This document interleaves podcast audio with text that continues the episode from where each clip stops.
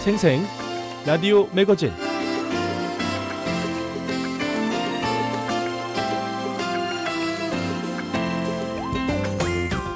청취자 여러분 안녕하십니까? 미국 수도 워싱턴에서 보내드리는 VOA 방송 생생 라디오 매거진입니다. 저는 장량입니다. 미국에서 합법적으로 유통되는 대마초, 이 마리화나는요 기호용과 의료용으로 구분됩니다. 어, 누구나 사서 구매할 수 있는 기호용은 미국의 9개 주에서 그리고 의료용은 29개 어, 주에서 이미 합법화됐고요. 지난 6일 치러진 미국의 중간 선거를 통해서 기호용 마리화나의 합법적 판매가 이루어지는 주가 한 개 주, 그리고 의료용 판매가 이루어지는 주가 두 개 주가 추가됐습니다. 자, 이 마리화나의 합법화에 대한 찬반 논란 늘 뜨겁습니다. 지역 경제와 정부 세수에 도움이 된다는 찬성론과 청소년 탈선과 범죄율 증가, 지능 저하, 정신질환 가능성을 우려하는 반대론이 맞서고 있는 건데요. 지난해 90억 달러였던 마리화나 시장 규모가 올해 110억 달러, 오는 2021년에는 210억 달러에 달할 걸로 예상되고요. 국내외 관련 기업 주가도 연일 상승세입니다. 마리화나 제품에서 거두는 정부의 세금도 추가되는 거고요. 하지만 미국의 국립보건원은 이런 경고를 합니다. 마리화나 이용자 중에 9%는 의존증에 걸릴 위험이 있고 10대의 경우 그 위험률이 17% 수준이다라고요. 또 최근 캘리포니아 주에서 이 마리화나 환각 상태로 운전하는 사람들이 4배로 늘었다는 보도도 나온 상황에서 결국 돈 문제로만 본다고 해도 사회 문제를 해결하기 위한 비용이 결국 더 들 거다라는 주장입니다. 눈에 보이는 경제 이익을 보면 매력적인 분야가 되겠지만 위험 부담도 크다는 점인데요. 이 마리화나 합법화에 대한 논란은 50개 주가 모두 합법화될 때까지 이어질 것이고요. 합법화 된다고 해도 우려나 부작용에 대한 보고는 이어질 텐데요. 그래서 그야말로 끝나지 않을 논쟁거리다라는 말을 하고 있는 것 같습니다. 생생 라디오 매거진 출발합니다. 한 주간 미국 내 화제 소식을 화제 단어로 알아보는 해시태그. 한 주간 VOA 한국어 방송 사이트를 통해서 독자들이 가장 많이 본 뉴스로 한반도 현안 알아보겠습니다. 독자의 선택. 미국 내 북한 관련 화제 소식 뉴스 풍경. VOA 이야기 미국사 준비하고 있습니다. 생생 라디오 매거진 노래 한 곡 듣고 가도록 하죠. 오 설리반이 부릅니다. Alone Again, Naturally.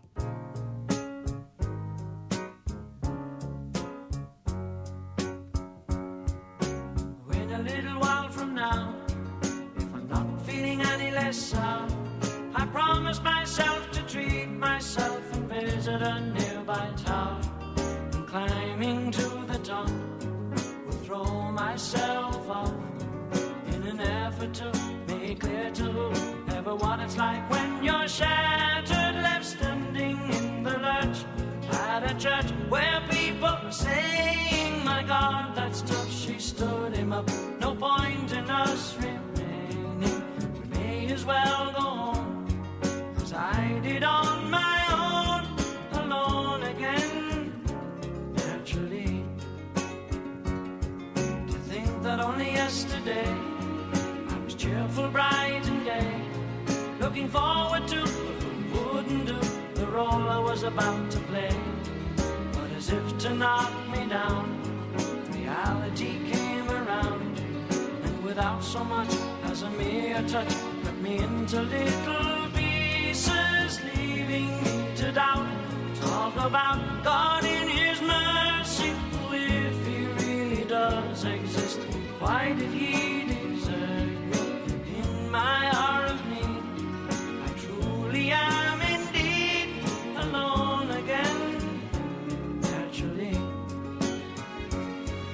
seem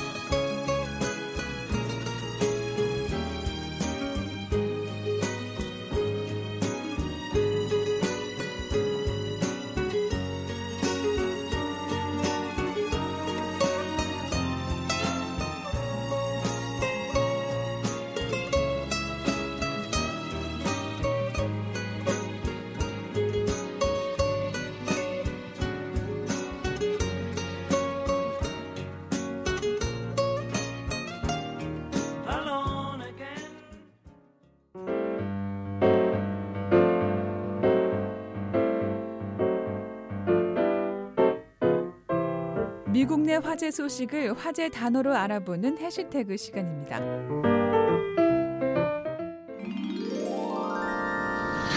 빌 게이츠와 화장실.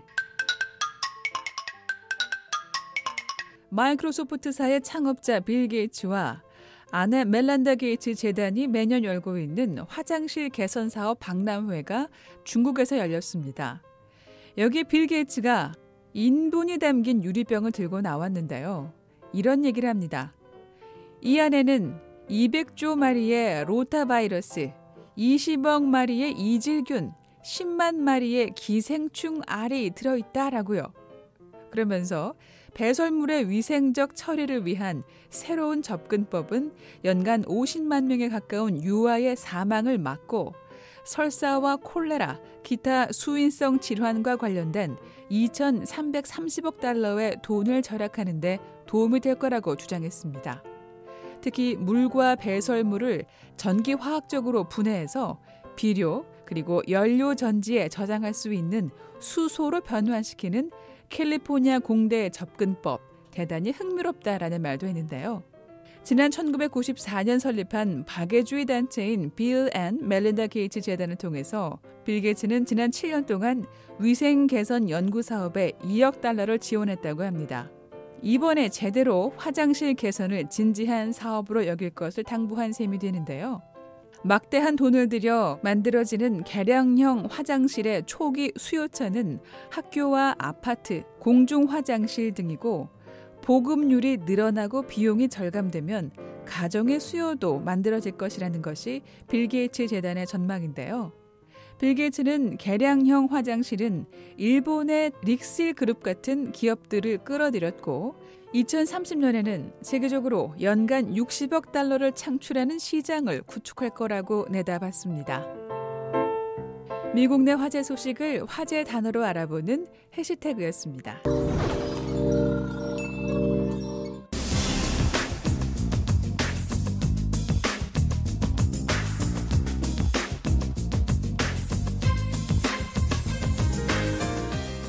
네, BOA 방송 한국어 인터넷 홈페이지에서 독자들이 가장 많이 본 뉴스를 통해서 한반도 현안 알아보는 독자의 선택 시간입니다. 박형주 기자 안녕하십니까? 네, 안녕하세요. 네. 자, 매주 가장 많이 본 뉴스 상위에 단연 한반도 관련 소식이 줄을 이뤘는데요. 이번 주는 좀 달랐죠? 네, 그렇습니다. 뭐 많은 분들이 예상은 하실 것 같은데요. 네. 지난 6일 미국에서 중간 선거가 있었습니다. 아무래도 우리 독자분들도 VA 한국 홈페이지를 통해서 이 미국 선거 결과를 많이 확인을 하신 것 같습니다. 네. 그래서 그 관련된 뉴스들이 대부분 상위에 올랐습니다. 네. 자, 그렇다면은 이번 주엔 중간 선거 소식도 한번 같이 어, 총 정리를 좀 할 수 있겠는데요. 예. 트럼프 대통령이 이겼습니까? 졌습니까? 네. 어, 절반의 성공 혹은 절반의 실패 이렇게 분석하는 언론도 있습니다. 네. 어, 민주당이 연방 하원 다수당을 8년 만에 탈환을 했습니다. 반면에 이제 공화당이 연방 상원 다수당을 지켰습니다. 그러니까 의회만 놓고 기준으로 의회만을 놓고 보자면 어, 민주당 공화당 1대 1 이런 무승부인 그런 음. 상황이라고 할 수 있습니다. 네. 먼저 하원의 경우는 하원은 435명 모두를 새로 뽑았지 않습니까? 네. 민주당이 하원 다수당 지위에 필요한 218석 이상을 확보할 것이 확실시 됩니다. 아주 일부 지역은 어, 재검을 하거나 좀 결과를 기다려야 하는 그런 지역도 있습니다만 음. 어, 과반 이상을 차지한다라는 것은 어, 변하지 않는 것 같습니다. 네. 음, 현재 하원 상원 모두 지금은 공화당이 다수당이잖아요. 근데 네. 이번 선거를 통해서 이제 구도가 바뀐 겁니다. 상원은 100석 가운데 35명을 새로 뽑았는데요. 공화당이 51석, 민주당이 44석으로 가닥이 잡히고 있습니다. 그리고 이번에는 50개 주지사 선거도 같이 했잖아요. 네. 공화당이 26, 민주당이 23. 어, 공화당이 조금 앞서는 것으로 나왔습니다. 네. 자, 이제 민주당이 하원에서 다수당이 됐는데요. 트럼프 대통령으로서는 좀 부담이 되는 거죠. 네, 그렇습니다. 물론 이 현실화 여부에 대해서는 여러 가지 의견이 분분한데요. 일단 하원은 그 대통령에 대한 탄핵 발의권을 가지고 있습니다. 네. 그리고 뭐 예산이나 법안도 어, 상원처럼 이제 승인할 수 있는 그런 권리가 있고요. 때문에 트럼프 대통령에게는 어, 앞으로 국정을 운영하는 데 있어서 하원의 견제를 더 많이 받게 되는 그런 정치 구도가 됐습니다. 네. 뭐 민주당에서는 당연히 이번 선거 결과를 반기고 있는 거고요. 네, 8년 만에 하원 다수당 지위를 되찾았기 때문에요. 상당히 축제 분위기라고 합니다. 네. 선거 당일 밤에 그 개표 윤곽이 드러난 직후에 민주당의 낸시 펠로시 대표가 승리를 선언을 했습니다. 그러면서 여러분 덕분에 우리의 영역을 차지했다. 그리고 내일은 미국의 새로운 날이 될 것이다라고 이야기를 했습니다. 그리고 여기에서 민주당원 들 지지자들이 열광적으로 환호를 했다고 합니다. 음. 또 트럼프 행정부의 독주를 막을 힘을 유권자들이 민주당에 실어준 것이라고 펠로시 대표는 강조를 했습니다. 네, 반면에 트럼프 행정부 반응은 어떤가요? 어, 민주당과는 이 선거 결과를 분석하는 게 좀 다른 것 같습니다. 네. 트럼프 대통령은 7일 기자회견을 했는데요. 공화당의 승리다 이렇게 평가를 했습니다. 잠시 좀 이야기를 들어볼까요? I think it was a great victory. And actually, some of the news this morning was that it was, in fact, a great victory. But if you look at it from the standpoint of gridlock, 네. 위대한 승리라고 생각한다. 이 빅토리라는 단어 들으실 수 있을 겁니다. 네. 그리고 오늘 아침 몇몇 뉴스를 보면 그렇게 보도되지 않았지만 공화당이 이긴 선거였다라고 다시 강조를 했습니다. 어, 앞서 트럼프 대통령은 선거 당일 개표 상황이 구체화된 직후에 트위터에 글을 올렸는데요. 네. 오늘 밤 엄청난 성공이 있었다. 유권자 여러분 모두에게 감사한다라고 일찌감치 스스로 성공을 선언을 했습니다. 네. 그리고 7일에도 승리를 주장하는 트윗을 계속 올렸습니다.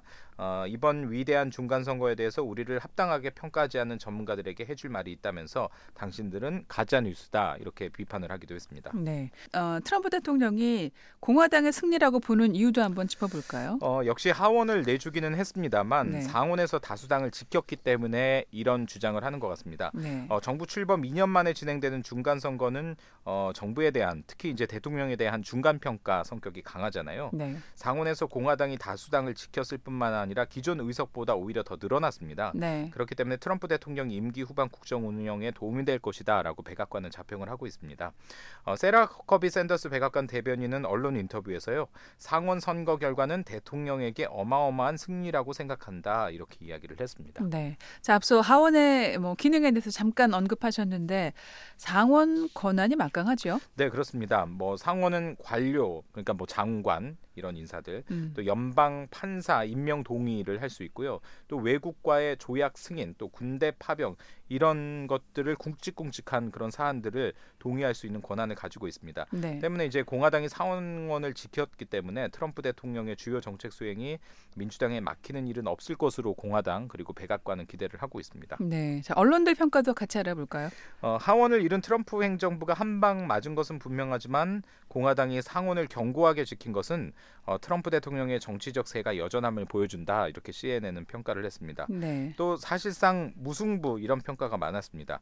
보수 성향의 폭스뉴스는 오히려 민주당이 하원을 장악했다는 점을 부각시키면서 이들이 트럼프 행정부를 상대로 새로운 권력을 활용할 준비가 된 걸로 보인다라고 경계를 하기도 했습니다. 네. 네. 그런가 하면 이번 선거의 결과의 특징으로 좀 눈에 띄는 당선자들이 있는데요. 특히 여성 정치인들의 약진이 두드러졌습니다. 네. 어, 미 워싱턴 포스트 집계로는 이번 중간 선거에서 연방 의회 그리고 주지사 선거에 모두 277명의 여성 후보들이 출마를 했는데 현재까지 적어도 111명이 승리한 걸로 집계가 됐습니다. 네. 특히 하원을 보면요. 어, 100명을 넘었습니다. 음, 지금까지 여성 의원 최고 숫자가 바로 이번 회기에 84명이라고 하는데 이걸 이제 훨씬 넘어선 거죠. 네.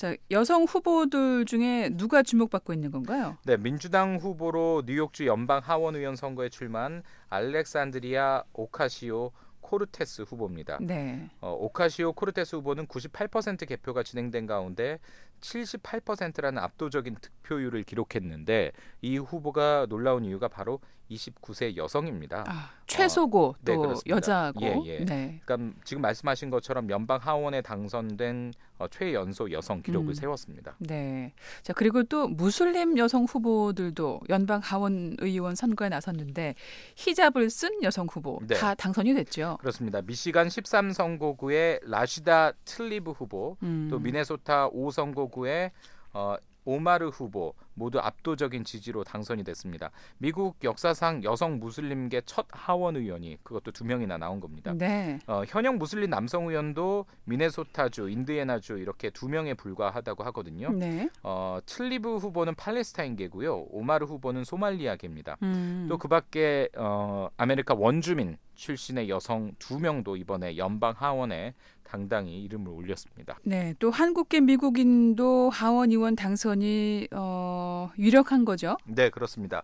캘리포니아주 39 선거구의 영김 후보 어, 사실상 당선이 확정돼서 한국계 여성으로서는 처음으로 연방 의회에 입성하는 사람이 됐습니다. 네. 그리고 뉴저지주 연방 하원 의원의 제3선거구의 앤디 킴 남성인데요. 앤디 킴 음. 후보 역시 한국계입니다. 99% 개표가 끝난 가운데 득표율이 49.8%입니다. 그런데 상대당의 공화당 현역 톰 메가더 후보가 0.9% 포인트 차로 앞서고 있거든요. 네. 예, 득표수 차이가 2,600여 표입니다. 그래서 이제 미국의 주요 언론들은 이 지역을 경합 지역이라고 분류를 하고 있는데요. 네. 하지만 지금 결과가 큰 이변이 나서 바뀌지 않는 한, 그러니까 다시 말해서 상대 후보가 기존 개표 결과에 이의를 제기하지 않는 한 음. 어, 앤디 킴 후보도 하원 진출을 바로 눈앞에 뒀다고 할 수 있겠습니다. 네. 음, 두 사람 모두 이민 1.5세입니다. 그러니까 이제 한국에서 태어났습니다만 청소년기 혹은 10대 시절을 어, 그 미국에서 온 미국에서 이민을 한 그런 어, 세대라고 할 수 있습니다. 네. 특별히 영김 후보는 북한 인권 문제에 목소리를 높이고 있는 사람 중에 한 명이기 때문에 한국에 있는 탈북자들도 응원을 많이 하더라고요. 네. 예. 자, 오늘 독재 선택에서는 먼저 지난 6일 치러진 어, 미국 중간선거 결과 알아봤고요. 자, 한반도 소식으로 돌아가 보겠습니다. 어떤 뉴스들이 많이 본 뉴스에 올랐습니까? 네.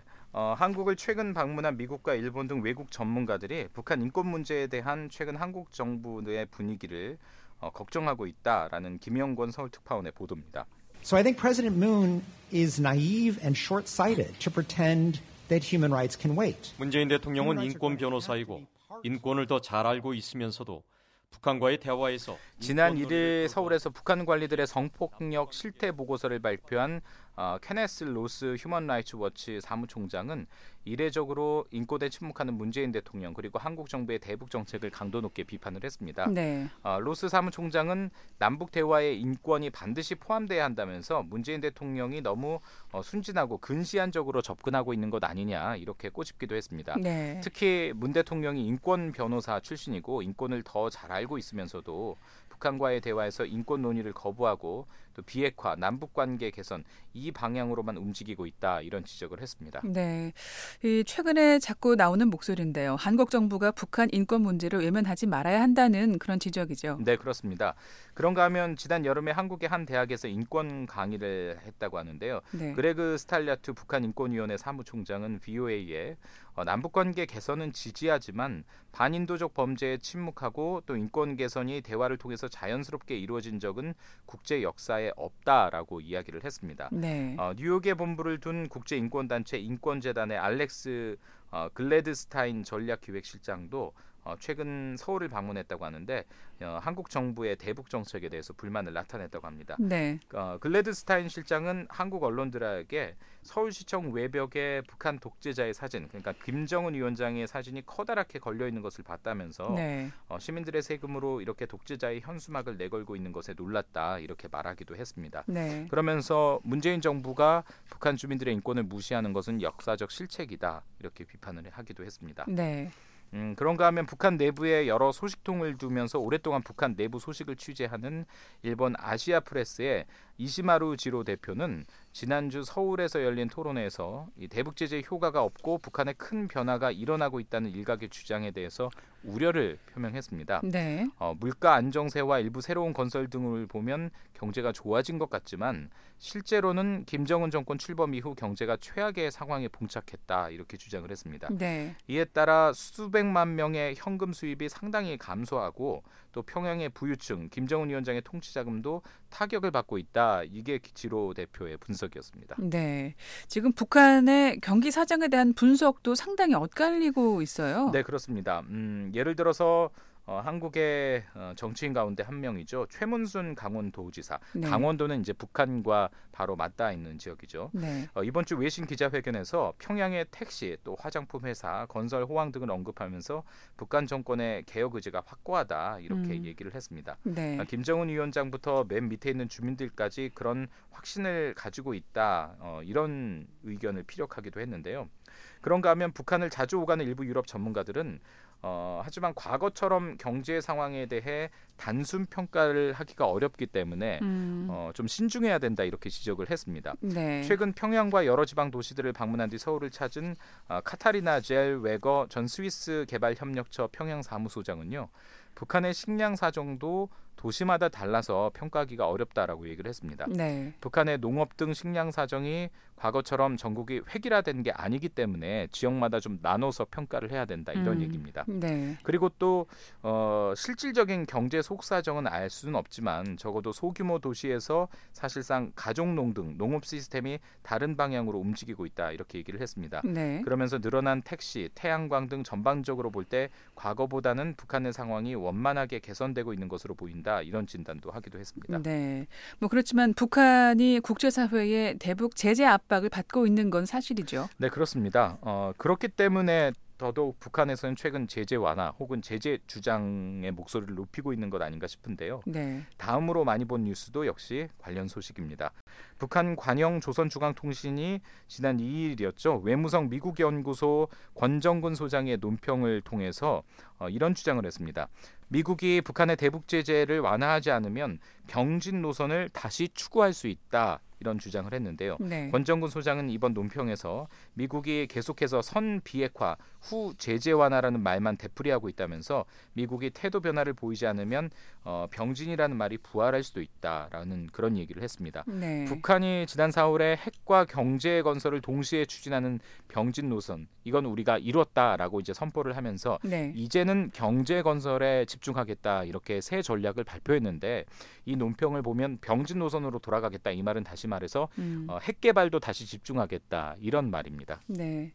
자, 그렇지만 미국은 제재에 대해서 여전히 단호하죠. 네 그렇습니다. 폼페오 장관 최근 지역 라디오 방송과의 인터뷰에서 역시 이 부분을 힘줘서 말했는데요. 네. 대북 경제 제재는 북한이 핵을 제거했다는 것을 어, 확실히 검증할 때까지 해제하지 않을 것이다 이렇게 얘기를 했습니다. 이건 트럼프 대통령도 같은 입장이다 이렇게 확인을 했고요. 네. 그런데 이런 발언들이 제재 해제뿐만 아니라 완화도 비핵화 완료 이후에나 가능하다 이런 의미로 음. 받아들여져서 음. 오히려 어, 최근 들어서 트럼프 행정부의 제재에 대한 톤이 더 강해진 것 아니냐 이런 아. 분석이 가능합니다. 네. 때문에 양측의 비핵화 협상이 앞으로 상당 기간 답보 상태에 머물 것이다 이런 전망도 있습니다. 어, 북한은 제재와 미북 관계 개선은 양립할 수 없다라는 그런 주장을 하고 있잖아요. 네. 그런데 미국은 대북 제재가 비핵화와 협상을 지탱하고 있다 이렇게 인식을 하고 있기 때문에 양측이 타협점을 찾기가 쉽지 않을 것이다 이런 전망이 나오고 있습니다. 네. 자, 독자 선택 마지막 기사 살펴볼까요? 네, 미국이 최근 중국의 탈북자 강제 북송에 대해서 우려를 표시했다라는 이현철 기자의 보도입니다.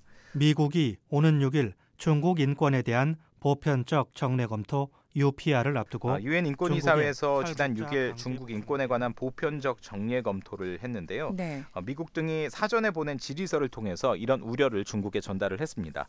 어, 미국은 중국 인권에 대한 심사를 앞두고 제출한 사전 질의서에서 대다수 여성과 어린이들인 탈북 난민들이 고국으로 강제 송환돼서 고문, 심지어는 죽음과 같은 과도한 처벌에 직면하는 것을 막기 위해서 중국 정부는 과연 어떤 조치를 취하고 있느냐 이렇게 물었습니다. 음, 네. 특히 중국이 서명하고 비준한 유엔 고문 방지 협약 제3조 아래 어떤 조치를 취하고 있는지 물었는데요. 네. 여기서 말한 제3조를 보면 어떤 당사국도 고문받을 위험이 있다고 믿을 만한 상당한 근거가 있는 다른 나라로 개인을 추방하거나 또 송환하는 일, 또 인도하는 일을 해서는 안 된다라고 규정을 하고 있습니다. 네.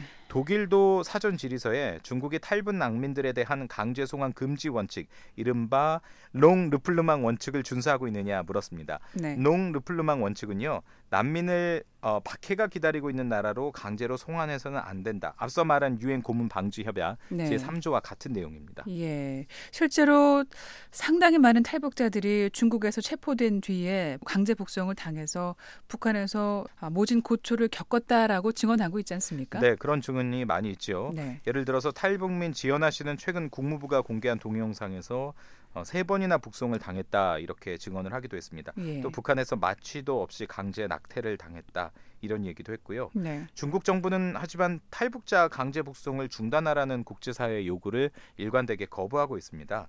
이 자국 내 탈북자들은 불법적으로 국경을 넘은 범법자, 그러니까 난민이 아니다라고 음. 주장을 하고 있습니다. 네. 중국은 최근 유엔 총회 제3위원회에서 열린 북한 인권 상황 대화에서도 이런 주장을 강조를 했습니다.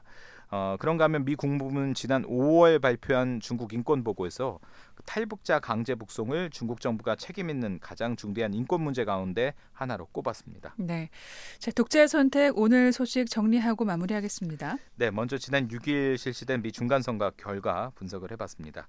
또 한반도 관련 소식으로는 한국 정부가 북한 인권 문제에 더 관심을 가져야 한다라고 우려를 표명한 국제 인권 단체의 목소리 전해 드렸고요. 또 미국이 중국의 탈북자 강제 북송에 대해서 우려를 표했다라는 내용. 그리고 북한이 제재를 해제하지 않으면 병진 노선으로 돌아갈 수 있다라는 논평을 게재했다는 소식까지 알아봤습니다. 네. 자, VOA 방송 인터넷 홈페이지에서 독자들이 가장 많이 본 뉴스를 통해서 한반도 소식 살펴보는 독자의 선택이었습니다. 지금까지 박형주 기자 함께 했습니다. 고맙습니다. 네, 고맙습니다.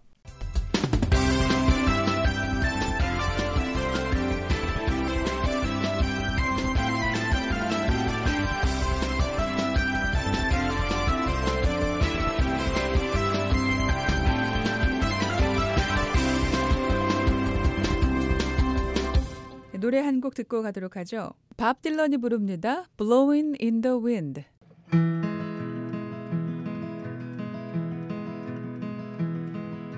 How many roads must a man walk down before you call him a man? How many seas must the white dove sail before she sleeps in the sand? How many times must the cannonballs fly before they're forever banned? The answer, my friend, is blowing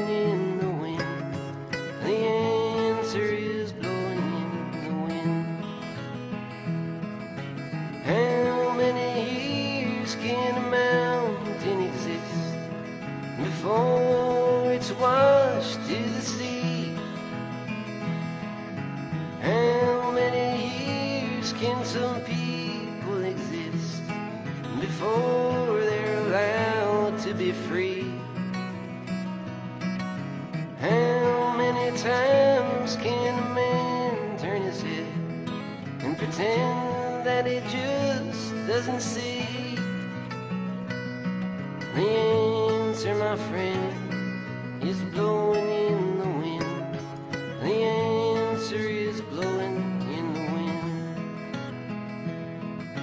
How many times must a man look up before he really sees the sky? How many ears must one person have before he can hear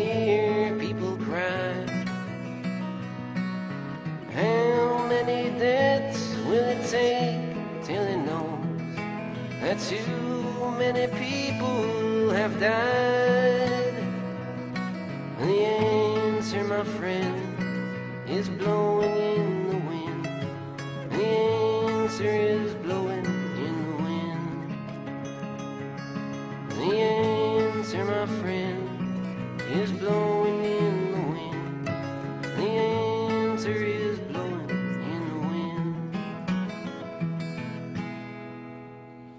노래 들어보셨고요. 생생 라디오 매거진 다음 순서 이어가겠습니다.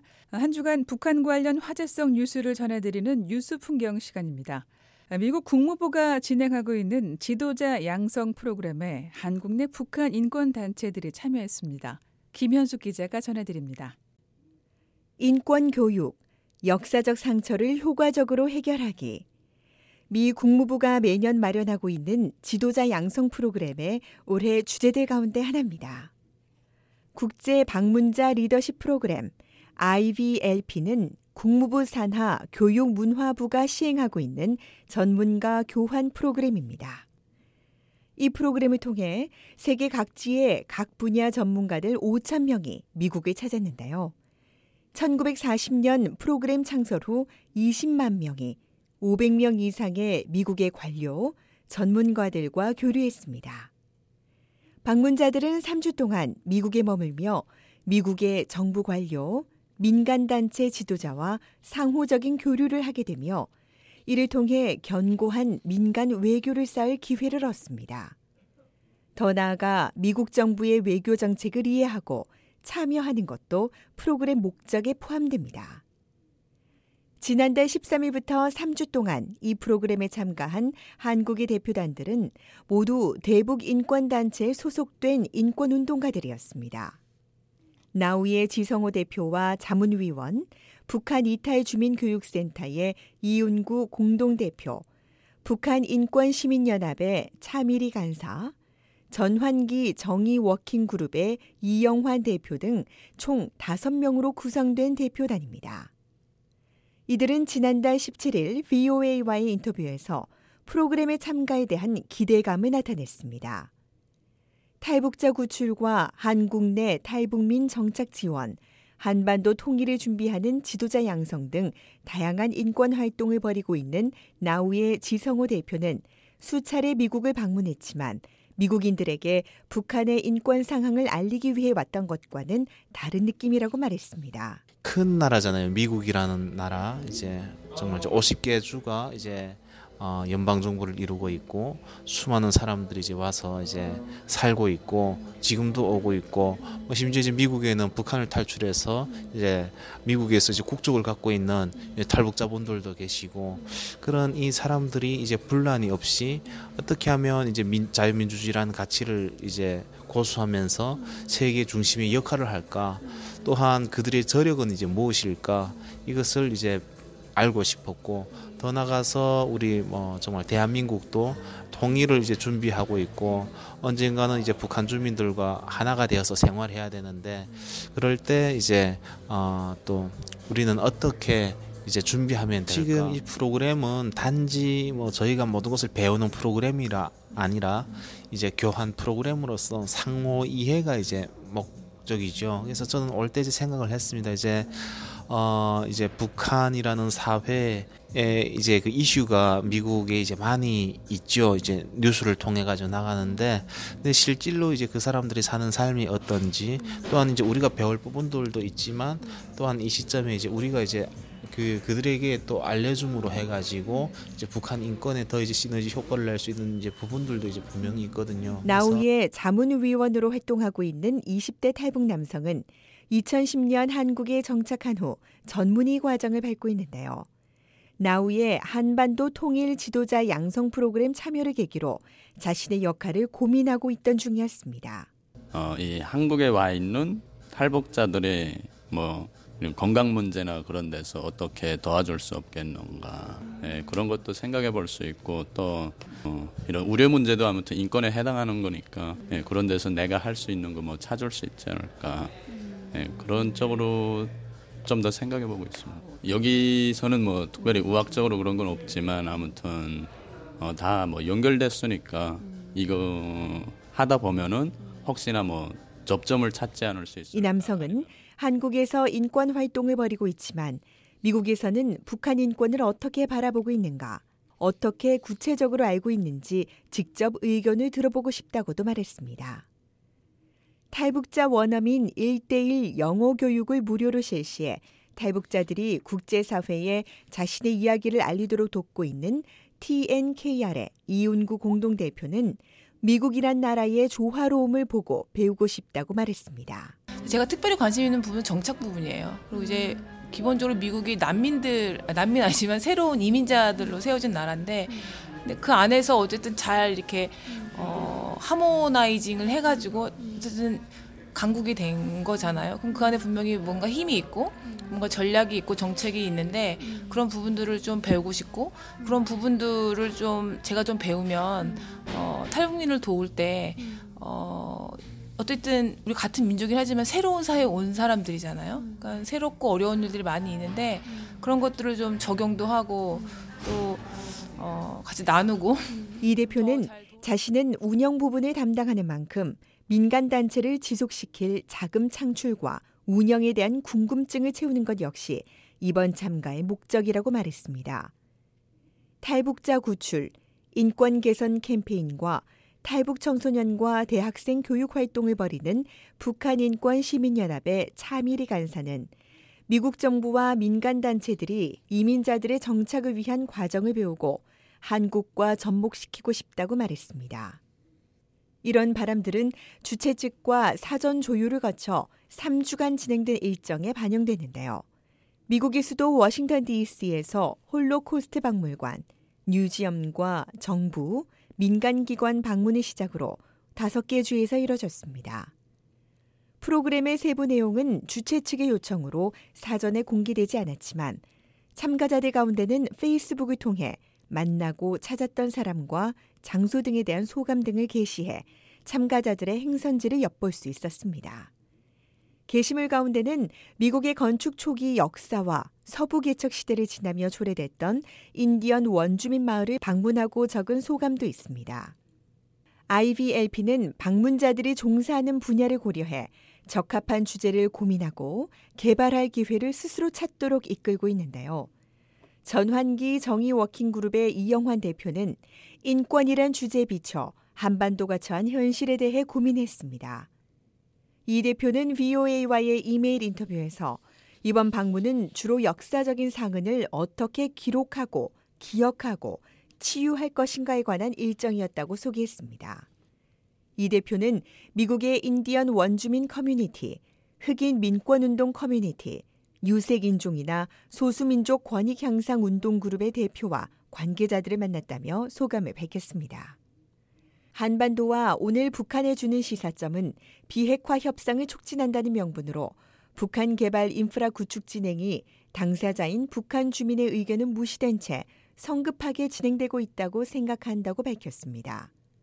이로 인해 북한 주민이 터전을 잃고 삶이 파괴되며 돌이킬 수 없는 상처를 남길 수 있다는 설명입니다. 3주간의 방문을 마치고 지난 4일 귀국한 한국의 대북인권 운동가들. 이번 미국 방문을 통해 얻은 내용을 어떻게 적용할지를 놓고 논의가 이뤄지고 있습니다. 탈북민 정착 프로그램을 운영하고 있는 이윤구 대표와 차미리 간사는 국경 가까이에 위치해 있는 소수민족 권익단체를 동시에 지목했습니다. 이 대표는 이메일 인터뷰에서 뉴멕시코 에버커기에 있는 소수민족의 목소리를 대변하고 있는 SWOP를 언급하며 개인적인 배움이 많았다고 소개했습니다. 소수민족의 권리를 위해 지속적으로 노력해왔다는 점이 매우 인상적이었고 재정 문제 등 민간단체가 겪는 어려움을 극복하며 운영하는 점이 매우 인상적이었다는 겁니다. 이윤구 대표는 다양한 민간단체와의 만남을 통해 수혜자들의 목소리를 내는 것이 얼마나 중요한지, 다양한 사람들이 참여할 수 있는 지역 기반을 둔 단체가 되는 것이 매우 중요하다는 점을 재확인했다고 설명했습니다. 차미리 간사는 지역에 기반을 둔 것을 장점으로 살려 탄탄한 성장을 할 수 있었다는 점을 북한 인권 시민연합회의 경험과 접목해 활용해 나갈 것이라고 밝혔습니다. 차 간사는 여러 인디언 흑인을 위한 자선단체에서 그들의 목소리를 더욱 많이 내려고 하는 모습을 보며 북한 출신 학생들이 더욱 자신들의 이야기를 낼 수 있도록 도울 수 있는 방안 등을 모색할 것이라고 말했습니다. 참가자들은 각자 활동하는 단체가 운영하는 프로그램의 질적인 깊이와 성장을 위해 고민과 동시에 향후 단체 방향을 확인하는 시간도 가졌습니다. 나우의 지성호 대표입니다. 대한민국의 이제 현실을 봤을 때는 좀 이제 어, 민주주의가 좀 후퇴하고 있는 이제 그런 모습들을 봅니다. 또 대한민국 헌법이 이제 추구하는 이제 가치에도 북한 주민들은 우리가 챙겨야 되고 또한 그들이 부당한 것을 받을 경우에는 이야기를 해야 되는 그것이 이제 현실입니다. 근데 참여하면서 이제 느끼는 것은 아 정말 우리가 하고 있는 것이 잘못된 일을 하는 것이 아니라 정말 지극히 이제 정당하고 이제 정말 옳은 일을 하고 있다. 뭐 우리 대한민국 사회 이제 그 환경이 이제 그럴지라도 정말 이제 옳은 일을 하고 있다는 것을 더욱 이제 느끼고요. 그것을 넘어서 그러면 우리가 어떻게 해서 이제 어, 북한 인권을 더욱 개선하고 북한 주민들의 그 삶을 이제 더 낫게 해줄 수 있을까 있어서 어 뭐 정말 이제 상호 교류 또한 뭐 이제 우리 그 뭐 미국 그러니까 지금 이 프로그램에서만 이제 서로가 서로에 대한 교류를 하는 것을 이제 넘어서 또한 이제 또 이것을 또 바탕으로 정말 이제 시민들과 또 북한 인권 활동가들이 이제 교류가 더욱 이제 좀 더 활발히 해서 그리고 또 알리는 방법에 이제 또 다양성을 좀 더 만들어서 이은구 대표는 귀국 후 공동 대표와 함께 TNKR이 추구하고 있는 학생 중심 많은 다양한 자원봉사자 참여 기회 제공의 방향은 큰 틀에서 추구해야 하는 방향이라는 확신이 든다고 말했습니다. 생생 라디오 매거진 김현숙입니다. 네, 김현숙 기자 소식 잘 들었습니다. 자, 생생 라디오 매거진 이제 한 순서 남겨놓고 있습니다. 미국의 역사를 재미있게 드라마로 들어보는 시간이죠. VOA 이야기 미국사 김미옥 기자가 엮었고요. 해설의 조원우, 이은경입니다.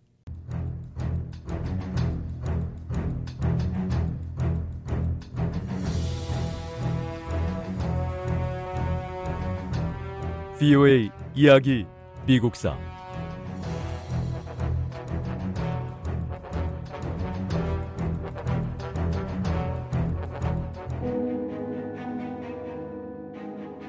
전투는 1861년 7월 21일 일요일에 시작됐습니다. 남부군의 방어선이 금방이라도 무너질 듯이 위태로웠고 일부 남부군들은 도망치기 시작했습니다. 도망가지 말고 버지니아 군인답게 싸우라. 조 존스턴 군은 뷰리가드 군과 합류해서 북부군을 공격했습니다. 남북 전쟁 첫 전투는 북부의 참담한 패배로 끝났습니다.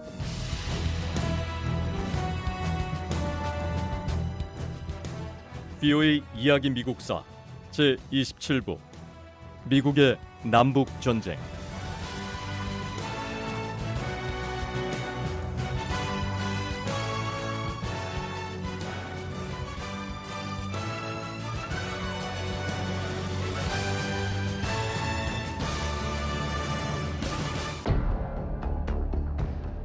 남부군은 테네시를 거쳐 켄터키주 경계선으로 이동해서 켄터키의 남부 지역 요새와 방어 시설들을 구축했습니다.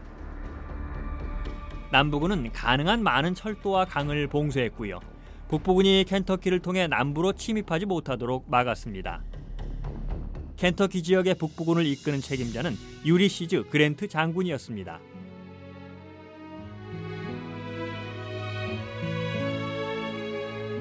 그랜트 장군은 육군에서 40년간 복무한 노장이었습니다.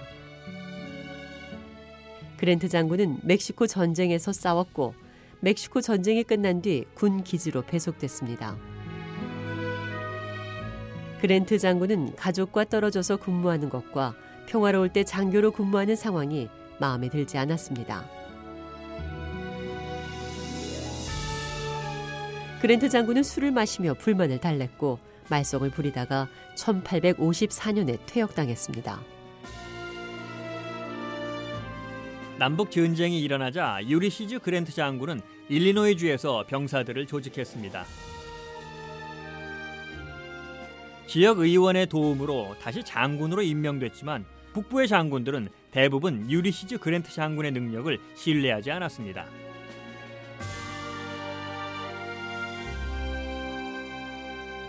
북부 장군들은 그랜트 장군이 이끄는 부대가 싸움에서 패배할 거라고 확신했습니다.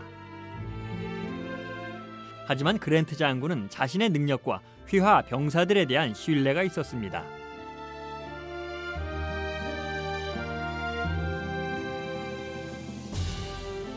우리는 켄터키와 테네시에서 남부군을 몰아내는 건 물론이고 미시시피 남쪽 깊은 곳까지 곧장 밀고 내려갈 수 있습니다. 우리가 가는 길목에는 켄터키와 경계를 이루는 테네시 쪽에 헨리 요새와 도넬슨 요새가 버티고 있습니다. 우리는 무조건 이 요새들에게서 항복을 받아내야 합니다.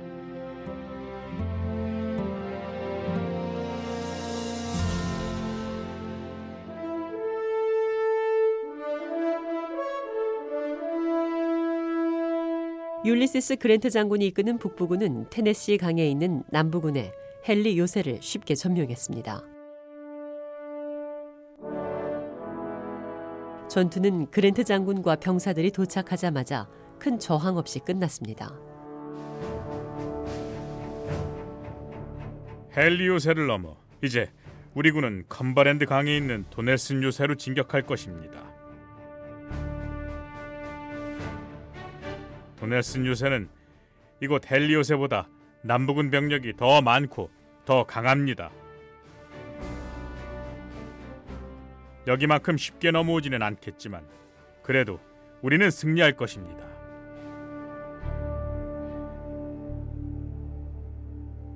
도넬슨 요새는 2만여 명의 남부군이 지키고 있었습니다. 그랜트 장군은 이 요새를 포위하고 포격을 가했습니다. 전투는 며칠 동안 계속됐습니다. 전세는 북부군의 승리 쪽으로 기울어갔고 남부군은 항복 외에는 선택의 여지가 없었습니다. 남부군 지휘관은 그랜트 장군에게 사람을 보냈습니다. 만약 우리가 항복한다면 항복 조건은 뭡니까? 그랜트 장군의 대답은 간단했습니다. 항복 조건이라 무조건 항복하는 것 외에는 아무것도 받아들일 수 없습니다. 남부군은 도넬슨 요새를 포기했습니다.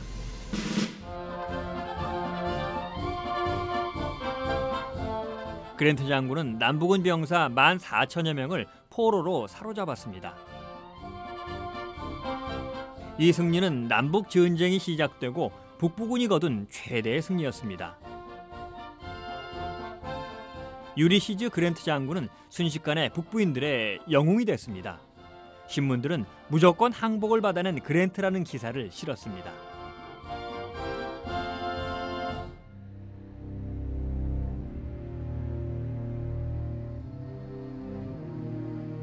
도넬슨 요새에서 북부군이 승리를 거두자 남부군은 테네시에서 퇴각했습니다. 남부군은 남쪽으로 이동해 미시시피주의 코린스에서 부대를 재편성하기 시작했습니다. 남부군 장군들은 그랜트 장군을 저지하기 위해 대군을 편성했고 그랜트 장군은 4만여 명의 병력을 이끌고 코린스로 진격했습니다.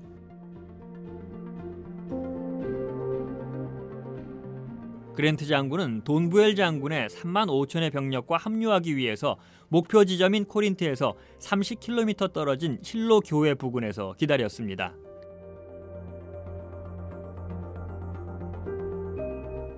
남부군의 엘버트 시드니 장군은 그랜트의 군과 비슷한 4만여 명의 병력을 보유하고 있었고요. 2만여 명의 증원군을 기다리고 있었습니다.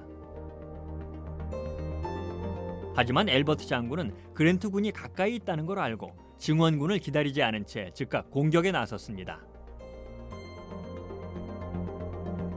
남부군의 갑작스러운 공격에 북부군은 당황했습니다.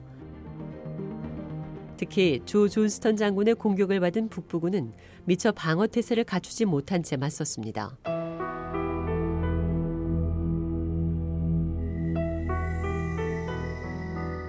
실로 전투는 남북 전쟁에서 가장 치열한 전투 가운데 하나로 꼽힙니다. 넓은 싸움터 여기저기에 많은 전투가 벌어졌고요. 북부군과 남부군은 멀리 떨어져 있을 때는 서로를 향해 총을 쏘았고 마지막에는 칼을 뽑아들고 싸웠습니다. 땅은 붉은 피로 물들었습니다.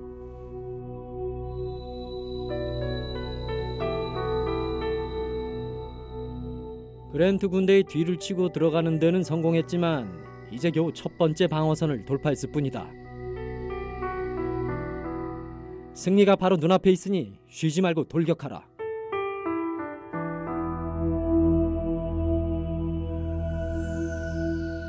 처음 얼마 동안은 남부군이 승리하는 것처럼 보였습니다. 하지만 전투가 계속되면서 조 존스턴 장군은 다리에 총탄을 맞았습니다. 탄환은 동맥을 뚫고 지나갔고 조 존스턴 장군의 부상으로 실로 전투에서 남부군의 승리의 꿈은 사라지고 말았습니다. 다음 날 전투가 시작됐을 때 부엘 장군의 군대가 그랜트 장군을 돕기 위해 도착했습니다. 이때 남부군은 퇴각했고요. 북부군은 남부군이 퇴각하도록 내버려뒀습니다.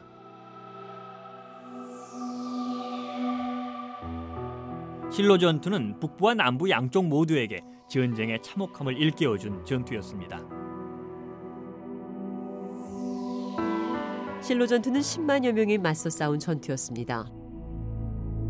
주민들은 이 전투를 통해 전쟁의 위험과 처참한 상황을 실제로 경험하게 됐습니다. 실로 전투는 너무 충격적이고 무서웠습니다.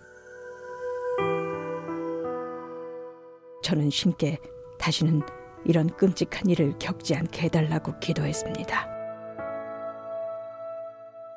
부여의 이야기 미국사 다음 시간에 계속됩니다.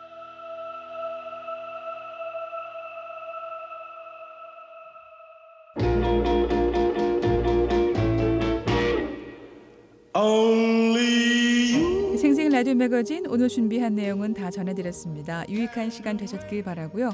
오늘 한 주도 알찬 계획으로 시작하시기 바랍니다. 생생 라디오 매거진 다음 시간에 다시 인사드리겠습니다.